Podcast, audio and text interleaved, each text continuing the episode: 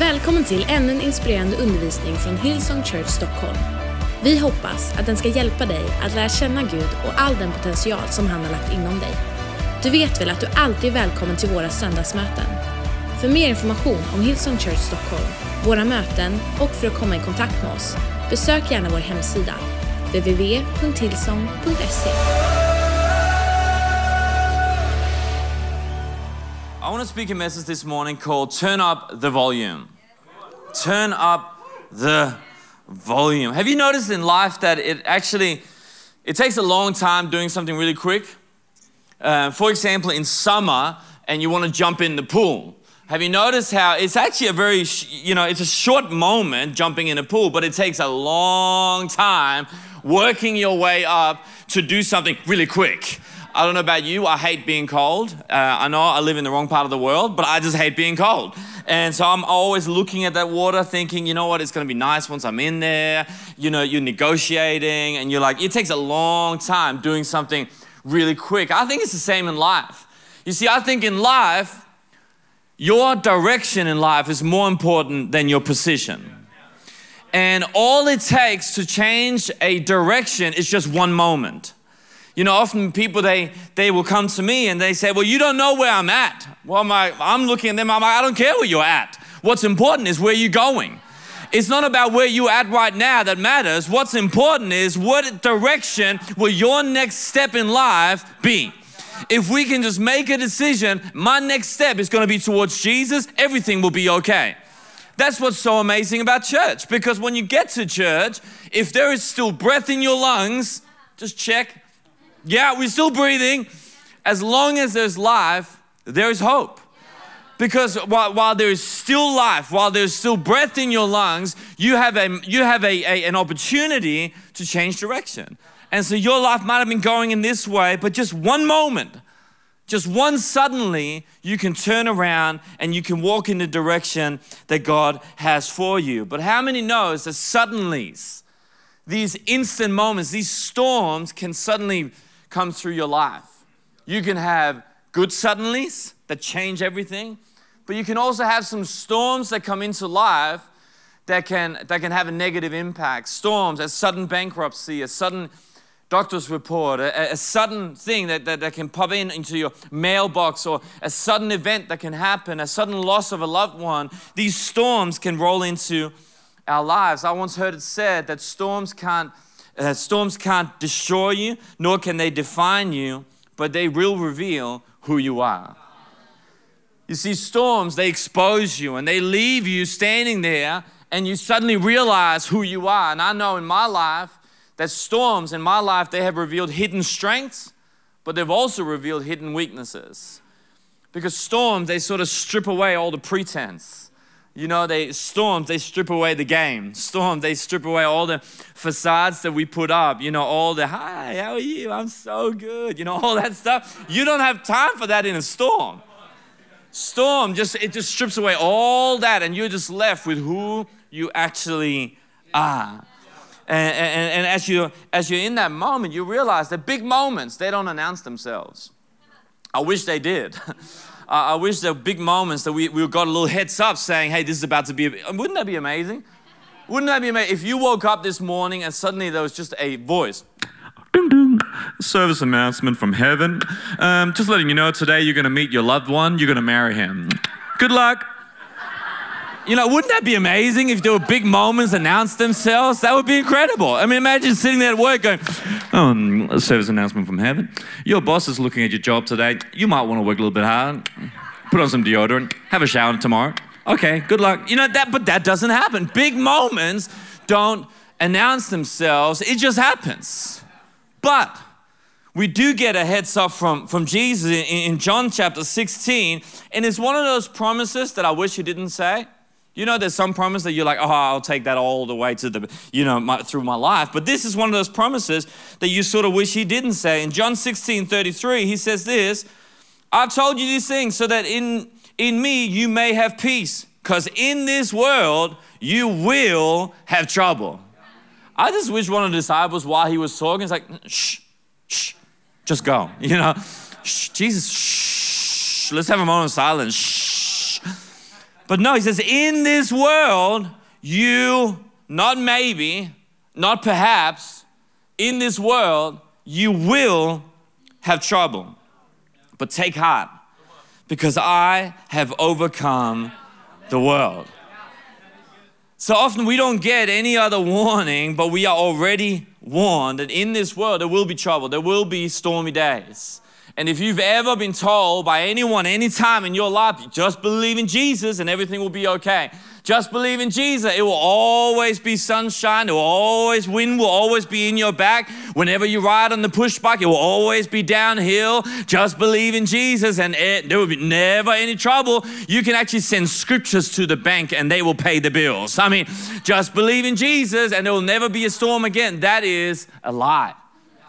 There will be storms, but when we have Jesus, we realize that we have an anchor for our soul we realize in the middle of the storm, we've got someone that we can hold on to. And Jesus has never said the storms won't come. He has said that He will make it sure that we get through the storms. Amen?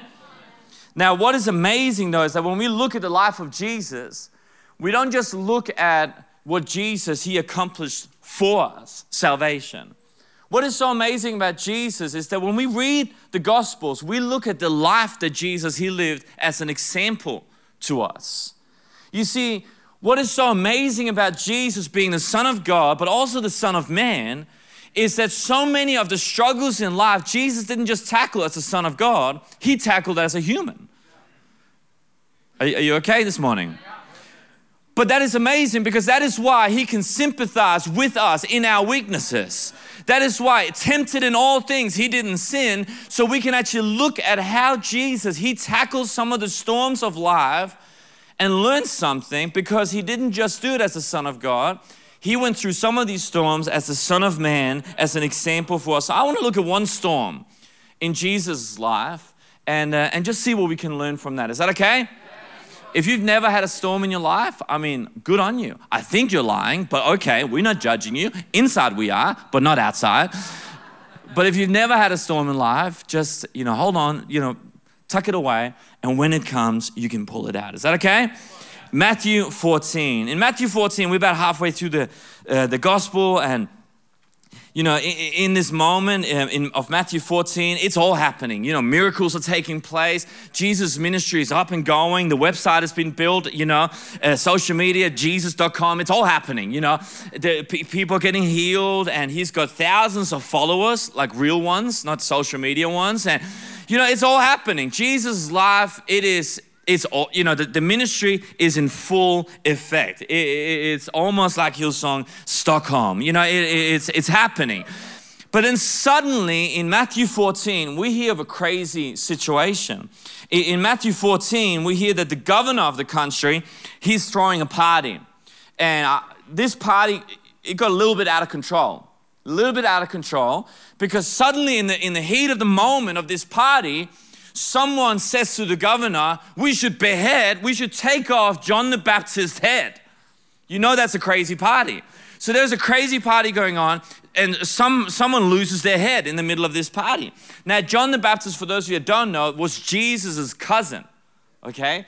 Now, we got to remember when we read the Bible, I don't know about you, I, I follow a reading plan uh, in how to read my Bible. And, you know, sometimes we can forget the humanity of the Bible is that just me? You know, you, you read the Bible and you're like, you know, you look and you're like, okay, I'm reading up to verse three. And you know, you, verse three, done. I've done my Bible reading. And it's like, Jesus, you know, John the Baptist's head came off, done. You know, all right, let's go.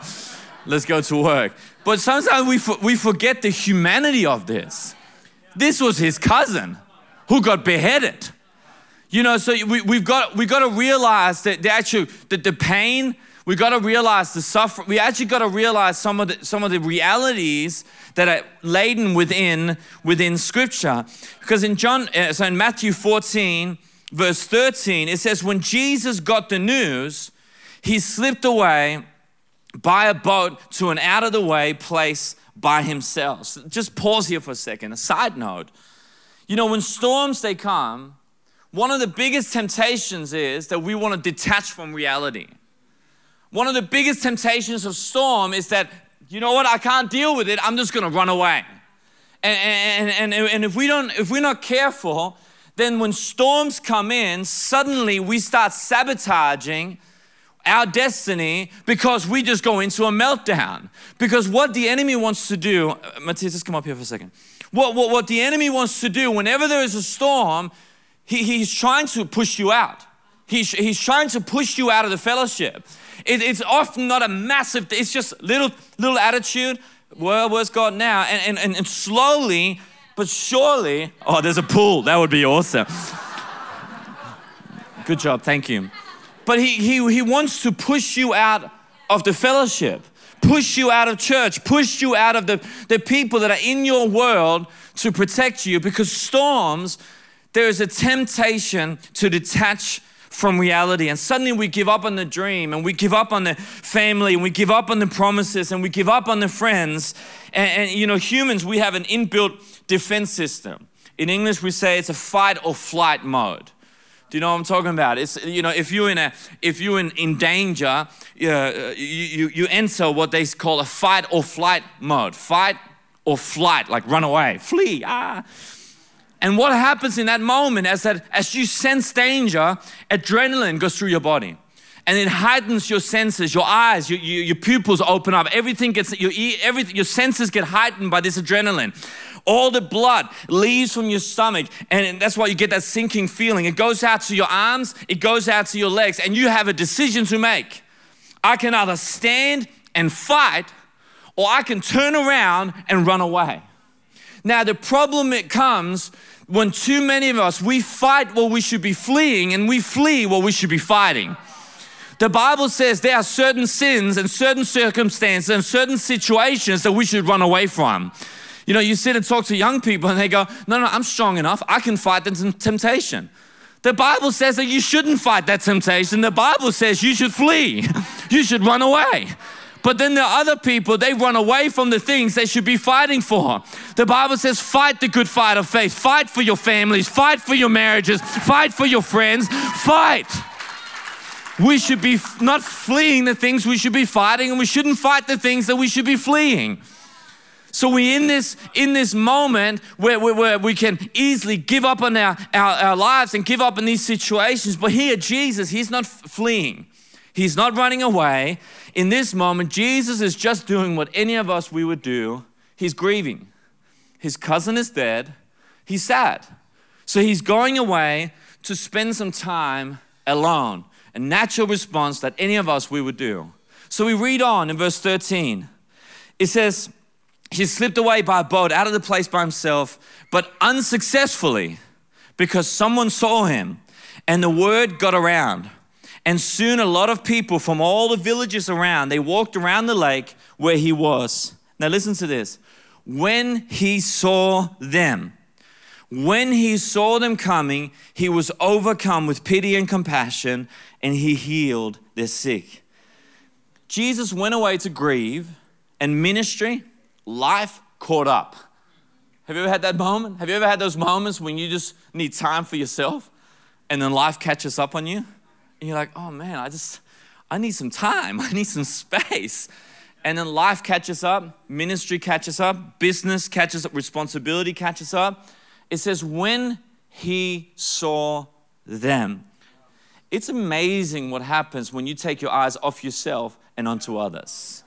It is amazing how suddenly you can find the willpower to go again. It is amazing when you take your eyes off you because it is so easy to end up in a pity party of life. It is so, well, woe is me, and nobody knows the trouble I've seen. You know, it's so easy to sit there and just wallow in your defeat. But the moment you can take your eyes off yourself, you know, I was sitting with a couple the other day and they were talking about their, issues with what this thing and the other, and you know, they live in another part of the country and haven't been coming to church and blah, blah, blah. And, and I'm like, you know what? In this moment, I don't care about you. You got four kids, I care about them. What's while you wallow in your defeat and woe is me and sit there and play the violin, what's happening with your kids? Maybe take your eyes off yourself and put your eyes on your kids and make a decision, get on with your life. The problem is, we so quickly forget. we so quickly forget our prayers and our desires. Can I encourage you today, church? Do not complain about receiving what you prayed about. I'll say that again. Don't complain about receiving what you prayed about. You know, we pray these prayers, Lord, bless my business. Then God blesses the business, and then we have the audacity to sit there and complain and go, I cannot believe my tithe is so big, and I cannot believe the workload and the stress and the. You prayed that prayer. And you, we, I've met with people that said, Lord, heal me. Then He heals them, and then they complain they're no longer getting benefits from the state. Are you kidding me? You know, we stand at these altar calls and we say, Lord, use me, use me, Lord. If you can use anyone, use me. I'll go anywhere, Lord. Then He uses you, and then we go, I feel used. That's what you prayed about. Do not complain about receiving what you prayed about. We say, Lord, I pray for our church. I pray that it will grow. I pray that new people will come. I pray that people will get saved. I pray our buildings will not contain the increase. And then He answers the prayer. And then we're like, what? Another service? Another campus? Another place? Another baptism? And are you kidding me? That is what you prayed about. Do not complain about receiving what you prayed about. Do not forget. Do not forget those moments. Don't forget those prayers. Don't forget those desires that you had in you. Because here, Jesus, He is in a place of personal pain, but within the next few hours, He does some of His greatest miracles. He walks on water, He, he feeds 5,000 people, He reveals who He is to His disciples, and truly, your mess can become a message. But when the storm comes, please do not make a temporary season become permanent. I don't know much about storms. I'm not a weatherman, but I do know this all storms pass. Every, I have never seen a storm that just hung around. Now, we've had some bad winters in Scandinavia, but they do finish up eventually. They might last longer some years, and they might, you know, spring might be canceled once some years, and you know, it might feel like, well, this, you know, this winter just went into another winter. It might, but at some point, it will finish. Do not make a temporary season permanent.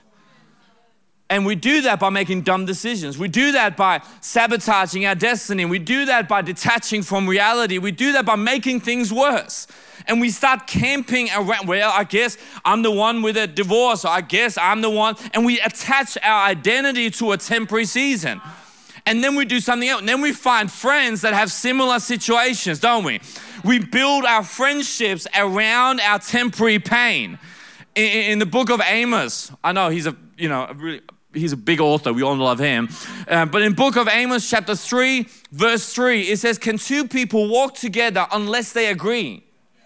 The people that you're doing life with, the question is not, do you agree? You are agreeing. The question is, what are you agreeing about? Because you see some people and you look at their friendship, and the only thing holding them together is a common complaint, or a common pain, or a common hurt, or a, a common temporary season. Do not make temporary seasons become permanent in your lives. Okay, so how do we become these people? What do we learn from Jesus? What do, what do we learn from this story?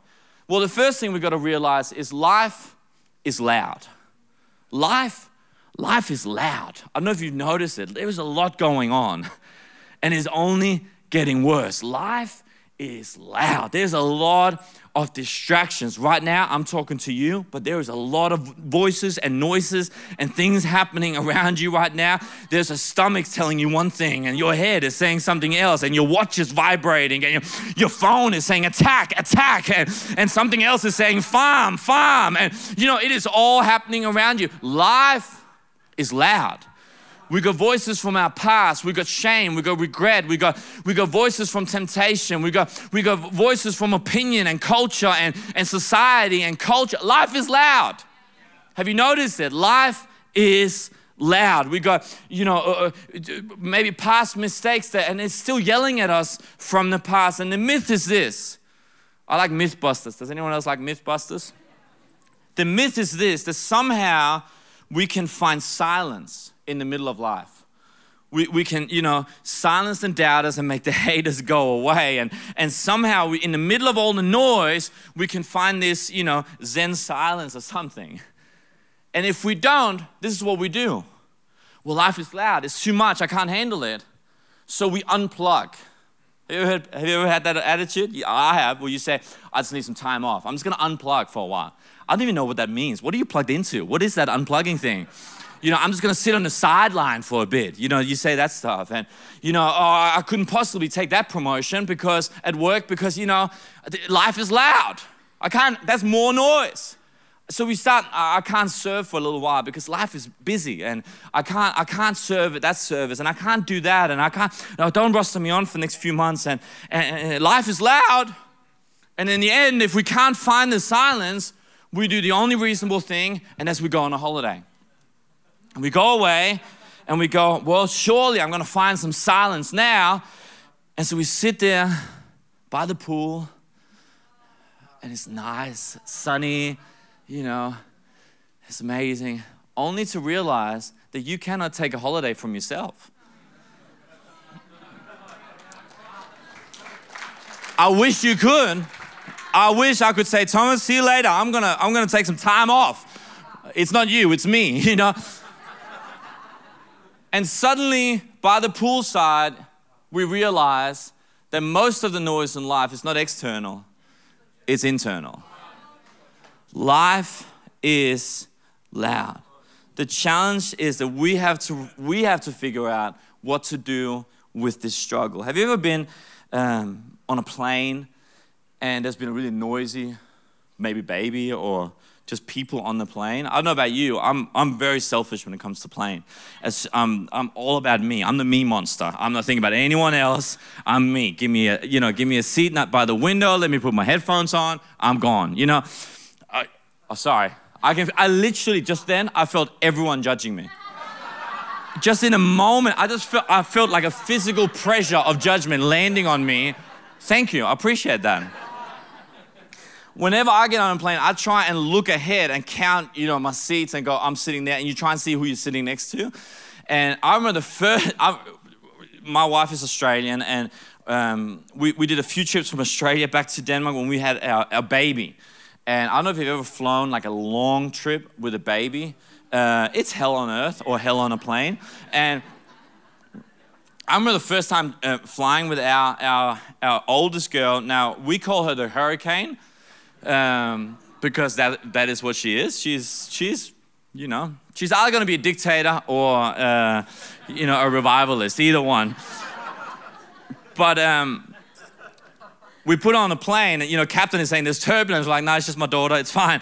And, but you, I remember she was screaming for like eight hours straight somewhere, you know, between Hong Kong and, you know, who knows where, Pakistan. And I was looking at this person next to me, this older lady, and she was looking at me, like eyeballing me, and just doing this. I'm like, what, what are you shaking your head at? I'm like, what? Like, it, she looked at me like, how dare you make life, you know? and how dare you bring that life on board this plane? But it's amazing how you sit, have you ever noticed you're sitting there on the plane and there's someone annoying you on the plane, and what do you do? You spend all your time being angry at them. You sit there and you're like, oh man, can't they, can't they get that? You know, yeah, quiet them up, like give them some drug. You know, you're sitting there and I don't, I'm, I'm talking for other people. I don't think this. I'm like, I'm praying for them, I'm blessing them. But it's amazing how you spend all your energy being angry at them, but it's not helping anything. So not only, I mean, not only are they not receiving any help, you're ruining your own trip. How many of us, with all the noise in life, we are more defined by what we're against than what we're for? We have all this noise around us and we're fighting all these different battles.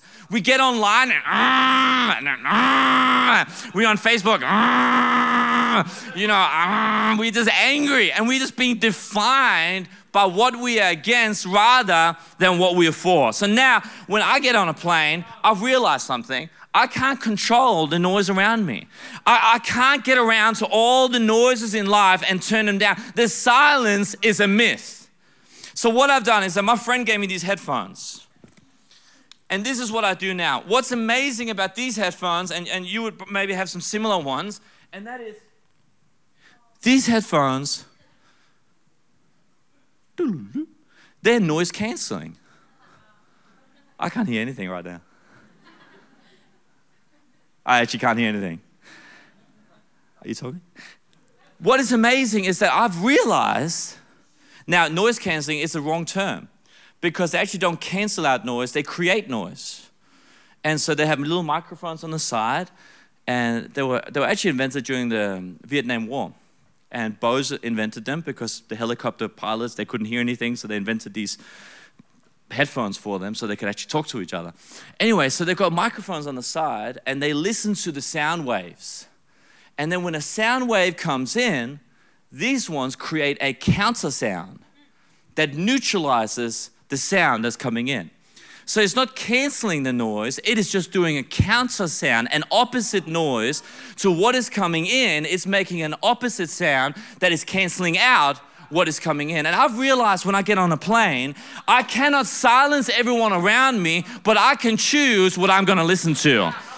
I cannot make all the noise in life turn away, but I can decide what I'm going to turn up the volume on. And I want to encourage you right now. There might be negativity and there might be people in your life that is putting a whole bunch of noise your way. What I want to encourage you to do is get in the word and find a counter noise. Find something that's going to cancel out that report. Find something that's going to cancel out that doctor's report. Okay, I hear what you're saying. I'm not ignoring it, but I'm going to put my faith in that God is my healer. I hear what you're saying, but I'm going to put my faith in. I'm going to turn up the volume that God is my provider.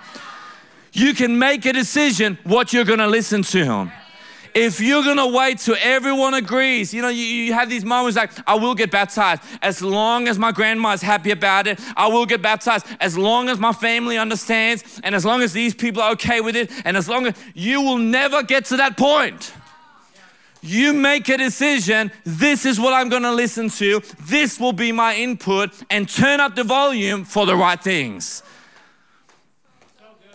Amen? It's not as much about silencing all the negative voices as, as it is to turn up the volume for the right things. You see, in Matthew 14, we, we read on in verse 22, it says, As soon as the meal was finished, Jesus insisted that the disciples get in the boat and go on ahead to the other side. And while he dismissed the people, with the crowd dispersed, Jesus climbed the mountain so he could be by himself and pray. And he stayed there alone late into the night. If I get the team to join me, that'd be awesome. That's the worship team. We love you, host. We just don't need you right now. You just stay seated. You know, there are times where you have to fight for your space. It will not be given to you. You've got to fight for it. You know, do, do, you, do you really think that all the needs have been met? Do you really think there was no more sick people? No, Jesus just got to a point where he goes, All right, that's enough for now. It's time to go. It's time to send the disciples ahead. It's time to disperse the crowd. Do you, do you really think there wasn't any more sick people? Of course there was. But it was time for him just to create some space, just to fight for his own space so he could climb this mountain and spend some time to turn up the volume on the right things. He had listened to everything else, but now it's time for him to get some input. And if you don't fight for your space, if you don't fill your space, someone else will. If you don't control your calendar, someone else will. If you don't control your finances, someone else will. You gotta fight for some space. You got to make a decision, not just fulfilling Christian obligation, reading the word, it's a matter of survival. You know, I, I cannot go a day without reading. And it's not because I have to, it's not because I get paid to. Well, you're a pastor, you have to know your Bible. No, I'm not reading this because that's what Christians do. I read this because it's a matter of survival. Because I know if I don't turn up the volume for the Word of God in my life, then all the other noises are going to come in all the other noise and the temptation and the weaknesses and the past and the mistakes, all that stuff is gonna come in. So I have to make a decision to sit down and just say, Come on, I'm turning up the volume. I'm turning up your voice, Jesus. I need you to speak to me. I need you. I need your voice. turn up the volume. Fight for the right input in your life. Fight for it. I'll finish with this and then we're going to pray. In Daniel, in the book of Daniel, I love this story. In chapter 6, we, we hear that there's a crazy king and he got talked into that no one was allowed to pray to anyone else but him. Could you imagine that if that happened today? Could you imagine the prime minister of Sweden said, You're not allowed to pray to anyone but me? you know, that's that's just for me that's funny, but whatever. So the king said, No one's allowed to pray to anyone but me. And I love Daniel's response. Because remember, Daniel was like the right hand guy of the king. He knew people. He could easily have called up some friends and said, Hey, what's happening? You know, he could have started lobbying. He could have, he could have done all the natural stuff. I mean, he was in the sphere of influence. He was right there with the king. But listen to what it says in Daniel chapter 6, verse 10. It says, When Daniel learned that the decree, like the new law, had been published, he went home to his upstairs room where the windows open towards Jerusalem, which is the presence of God. Three times a day, he got down on his knees and he prayed, giving thanks to his God just as he had always done. There was a habit in his life to always make sure to turn up the volume for the voice of God. And we know it wasn't a muffled down, Jesus, amen. We know that he was praying with boldness because it said that the, his enemies walked past and heard him pray and threw him down into the Daniel's, you know, into the lion's den, and the lions didn't want to eat him. That's the first Daniel fast, whatever.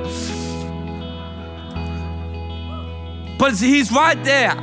And there are times in your life when everything is coming against you, where you're gonna make a decision I'm gonna shut the front door on the world and I'm gonna open a window to heaven.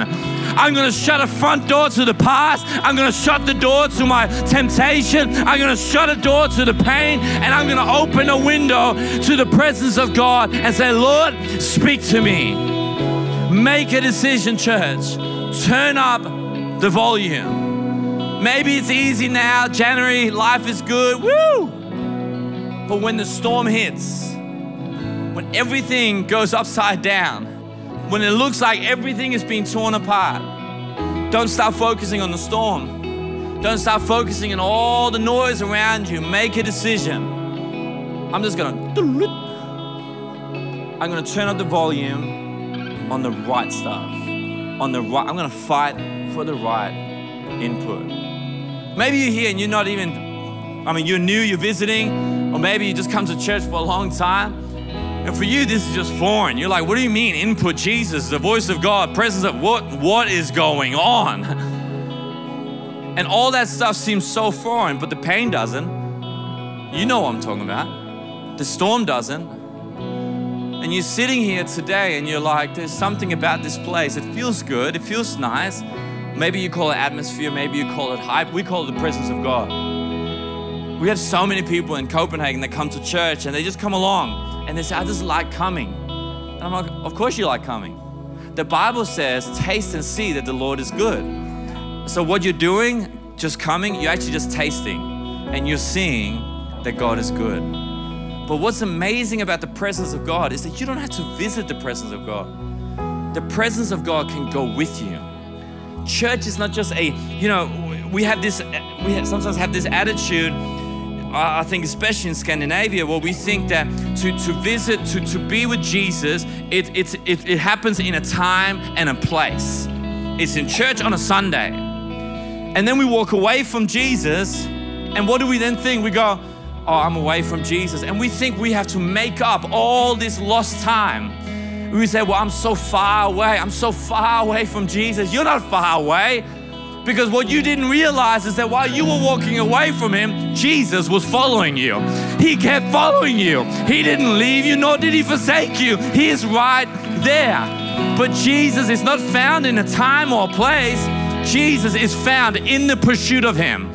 The moment you desire Jesus, the moment you reach out to Him, that is the moment you find Him. A matter of fact, you can't even finish His name before you find Him. You say, He is right there. He loves you so much. He's got a plan, He's got a purpose for your life. But this I know about Jesus is that He will go 99 steps and then He will stop. And the last step is up to you. If you're not in a friendship with Jesus, if you've never given ownership of your life to Jesus, you just tried to make it on your own. And if we were to talk after this, I bet you, if I was to say, How are you? I bet you the answer would be, I'm tired. I'm just tired. Of course, you're tired. You're trying to carry something you were never created to carry. Come to me, all you who are burned out on religion, Jesus said. Come to me and I'll show you how to have real rest. I'll show you the unforced rhythms of grace. Could I get everyone just to close your eyes and bow your heads? Not to create a religious moment, just to give you a moment of privacy. But if you're in this place and you've never said yes to Jesus, you've never prayed a prayer where you've given ownership of your life to Jesus, or maybe you have, but you're like that person that's just, you know, a storm came and you camped there, you stayed there, and you just, you know, you detached. And you maybe walked away from Jesus, said, I don't want anything to do with him anymore. I'd love to pray for anyone here who wants to say yes to Jesus for the first time. Or today you're saying, I want to come back to Jesus. I'm just going to quickly count to three. When I get to three, I want everyone who says, include me in this prayer, Thomas. When I say three, just lift your hand. You ready? One. Don't let this moment slip by. Don't put it off to a moment you're not guaranteed you have. We have right here, right now. Two. Not talking to the person next to you, I'm talking to you. Do you know Jesus? When I say three, I want every person who wants to say yes for the first time or today you're coming back. When I say three, just lift your hand. You ready? On three, three. Just lift your hand all over this place. Thank you, thank you, thank you, thank you. Anyone else, just lift it up and say, That's me. I want to say yes to Jesus. I want to come back to Jesus. My life is not right. I want that peace. I want the purpose. Thank you. It is possible tonight when you go to bed to lay your head on that pillow and for the first time in your life experience peace. And it's possible in the morning to wake up with a sense of purpose. Anyone else that want to join these people, just lift your hand. Where you at?